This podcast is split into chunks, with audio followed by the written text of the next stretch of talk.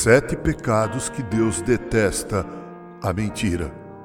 Seis coisas o Senhor aborrece, a sétima sua alma abomina: olhos altivos, língua mentirosa, mãos que derramam sangue inocente, coração que trama projetos iníquos, pés que se apressam a correr para o mal, testemunha falsa que profere mentiras e o que semeia contenda entre irmãos Provérbios 6, 16 a 19. Hoje nos ocuparemos em falar sobre língua mentirosa, a mentira. Oliver Wendell Holmes disse: o pecado usa muitas ferramentas, mas a mentira é uma espécie de cabo que se ajusta a todas elas. O famoso pregador Charles Spurgeon disse: a mentira dá volta ao globo, enquanto a verdade calça as botas.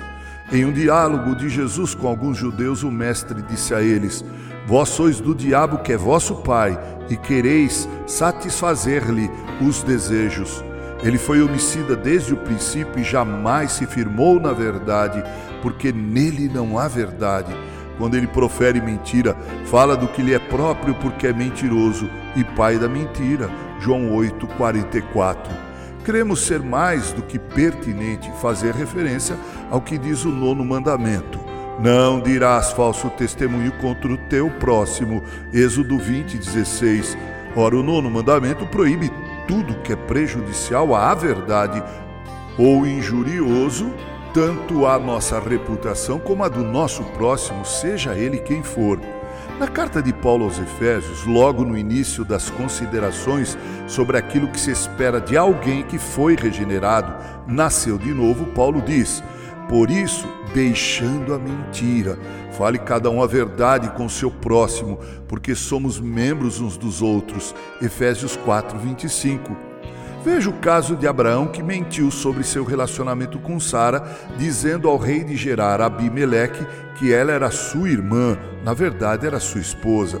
Deus, por sábia providência, revelou a verdade, e Abraão, que é chamado pai da fé, vejam só, foi duramente repreendido pelo rei pagão. A mentira é altamente prejudicial. Os irmãos de José, por exemplo, sustentaram a mentira de que José havia sido morto. A esposa de Potifar mentiu com respeito a José, filho de Jacó, e por conta disso ele foi parar na prisão. Na verdade, a acusação mentirosa da esposa de Potifar poderia ser responsável pela morte de José, mas sua conduta como mordomo de Potifar era tão ilibada que ele acabou apenas sendo preso.